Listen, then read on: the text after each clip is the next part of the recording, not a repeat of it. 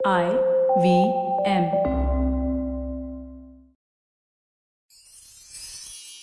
எத்திசையும் புகழ் மணக்க இருந்த பெரும் தமிழனங்கே தமிழனங்கே உன் சீரிழமை திறம் வியந்து செயல் மறந்து வாழ்த்து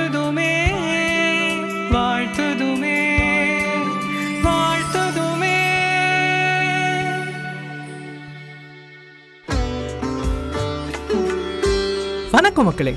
இது ஐவிஎம் போட்காஸ்ட் தயாரிப்பில் மருது மற்றும் அந்தோனியின் கண்ணகி காவியம். உங்களுக்காக இளங்கோவடிகளின் சிலப்பதிகாரம் ஒரு எளிய புதிய பார்வையில். இந்திர விழாவில் மாதவியோட நடனத்தையும் அவளையும் கண்களாலேயே கொள்ளையடித்து கொண்டிருந்த அங்கிருந்த ஆண்களின் கண்கள் கோவலனுக்கு கோபத்தையும் மாதவி மீது வெறுப்பையும் தூண்டியது. சரி வாங்க இனி இந்த காதையில என்ன நடக்குதுன்னு பார்ப்போம். இது எபிசோட் ஆறு கடல் அடுக்காதே. கைலாய மலையில் உள்ள வித்யாரதன்ற ஒருத்தன் தன்னோட காதலியோடு புகார் நகர இந்திர விழாவை பார்க்குமாறு வரான். வித்யாரதன் அவனோட காதலிக்கு இந்திர விழா முழுசையும் சுத்தி காட்டி விளக்குறான். நாலங்காடியோட பூதசதுக்கம் நாரதரோட சாபத்தினால ஊர்வசி மாதவியான கதனு எல்லாத்தையும் சொல்லி பூம்புகாரோட மொத்த அழகையும் சுத்தி பார்த்துட்டு இருக்காங்க. மேலும் அவனும் அவனோட காதலியும் அங்க நடைபெறுகின்ற பதினோரு வகையான ஆடல் காட்சிகளை பார்க்கறாங்க. பார்த்து ரசிக்கிறாங்க. இதெல்லாம் ஒரு புறம் இருக்க எப்பவும் இந்திர விழா நடக்கும்போது மக்கள் எல்லாரும் திரண்டு வந்து பூம்புகார் கடல்ல நீராடுவது வழக்கம். அதனால கோவமா இருக்கிற கோவலனை சமாதானப்படுத்த எப்படியாச்சும் கோவலனோட ஊடலை போக்கி விடணும்னு மாதவி கோவலன் மாதவியோட தோழி வசந்தமாலை. மூவரும் கிளம்புறாங்க. கொஞ்சம் வெயிட் பண்ணுங்க. இந்த இடத்த நான் கண்டிப்பா விவரிச்சு சொல்லியே ஆகணும். அதாவது மாதவி கடலுக்கு தன்னை கடற்கரைக்கு போக தன்னை அலங்கரித்து கொண்டு கிளம்புற அந்த காட்சியை இளங்கோவடிகள் சொல்லியிருக்காரு பாருங்களேன். வேற லெவலுங்க. அவ எப்படி தன்னை மேக்கப் பண்ணிக்கிறா அப்படின்றத பார்ப்போம். ஃபஸ்ட்டு பத்து வகையான துவர்ப்பு பொருட்களும் ஐந்து வகையான நறுமண பொருட்களும் கலந்து முப்பத்தி ரெண்டு வகையான திரவங்கள் கலந்த நறுமணம் விளங்கும் நெய் கலந்து தன்னோட கூந்தலுக்கு மனமூட்டுகிறாளாம். அதுக்கு பின்னாடி ஈரமா இருக்கிற தன்னோட கூந்தலை அதிர்ப்புக கொண்டு உலர்த்தி காய வைக்கிறான். அதுக்கு மேல கத்தூரி குழம்ப தடவறாளாம். அப்புறம் கைவிரல்ல மோதிரம் அணிந்து அவளோட பாதங்கள்ல செம்பஞ்சு குழம்பையும் தடவரா இப்போ வாங்க என்னென்ன அணிகலன்லாம் மாதவி அணிகிறான்னு பாருங்களேன். அவளோட கால்ல பரியகம் படாகம் சதங்கை கிங்கினி சிலம்பு இவையெல்லாம் அணிந்து தொடையில குரங்கு செறி என்னும் அணிகலன் தரித்தும் முப்பத்தி ரெண்டு முத்துகளை கொண்ட விரிசிகை என்னும் ஆவரணத்தையும் கண்டிகை என்னும் அணிகலனையும் தன்னோட மேகலையில அதாவது ஒட்டியானத்துல பொருத்தியும் மாணிக்கம் வைரம் சேர்ந்த கைக்கடகம் அணிந்தும் கைசரி சங்கு வளையல் பழவத்தால் அதாவது யானை தந்தத்தாலான வலையில போட்டுக்கிட்டும் இன்னும் முடியலங்க. வாழை மீன் போல திறந்த வாய் போல் அமைந்த மோதிரம் மாணிக்க ஒளி வீசும் மோதிரம் மரகதம் பதித்த மோதிரம் ஆகியவற்றை விரல்ல போட்டுக்கிட்டு வீர சங்கிலி நுண்ணிய சங்கிலி பொன் சரடு சரப்பாணி இவைகளை கழுத்துல அணிந்தும் நீல நிற கற்களுக்கிடையே வாயிரம் செரித்த குதம்பைய காதணிய அணிந்தும் செங்கழுநீர் பூ வலம்புரி சங்கு தொய்யகம் புல்லகம் போன்ற தலைக்குரிய அணிகலன்களை அணிந்தவளா கடற்கரைக்கு போக ரெடி ஆறலாம் எப்பா எப்பா எப்பா. சொல்லும் போதே மூச்சு இறைக்குது. இதெல்லாம் போட்டுக்கிட்டு எப்படிதான் மாதவி வந்து கடற்கரைக்கு ரெடியானான்னு கற்பனை பண்ணி பார்க்கும்போது தாங்கலை. ஆனா இதெல்லாம் கற்பனை பண்ணி பார்க்கும்போது படையப்பா படத்துல மின்சார கண்ணா பாட்டுக்கு ரம்யா கிருஷ்ணன் ஒரு கெட்டப்பில் வருவாங்கல்ல அதுவே கண்ணை பறிக்கும். அதுக்கும் மேலன்ற மாதிரி இருக்கு நம்ம மாதவியோட கெட்டப்பு. ஆமாம் அந்தோணி இந்த இடத்துக்கு அந்த பாட்டு இன்னும் பொருத்தமாக இருக்கும். அந்த பாட்டில் வர மாதிரியே இவங்க ரெண்டு பேருக்குள்ளேயே ஒரு சின்ன ஈகோ கிளாஷ் வரும். என்ன ஈகோ கிளாஷ் அது? வெண்ணிலவை தட்டி தட்டி செய்து வைத்த சிற்பம் ஒன்று கண்டேன். அதன் விழிகளில் வழிவது அமுதல்ல விஷம் என்று கண்டேன். அதன் ஏழையும் தொடுவது பழி என்று விலகிவிட்டேன் ஆ ஆ.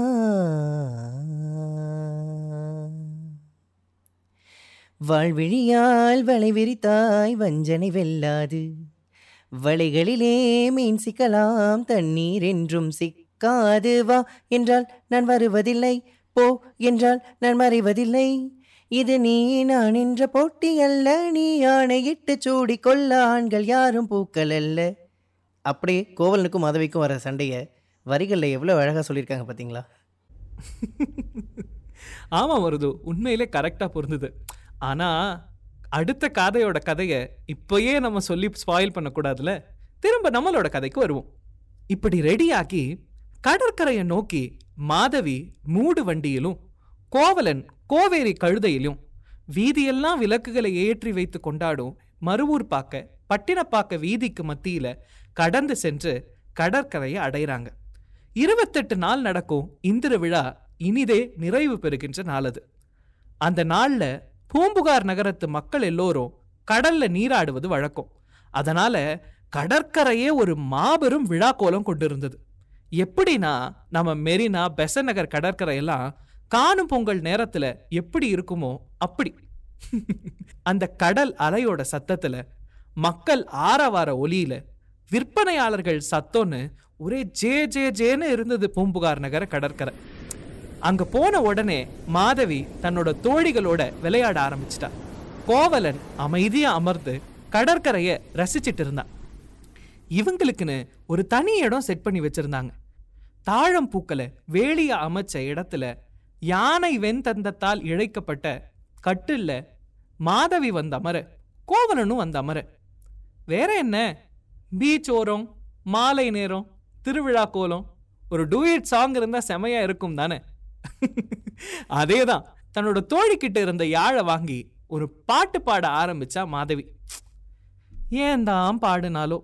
அந்த பாட்டு தான் நம்ம கதையில இன்னொரு பெரிய ட்விஸ்டையே எடுத்துட்டு வரப்போகுது.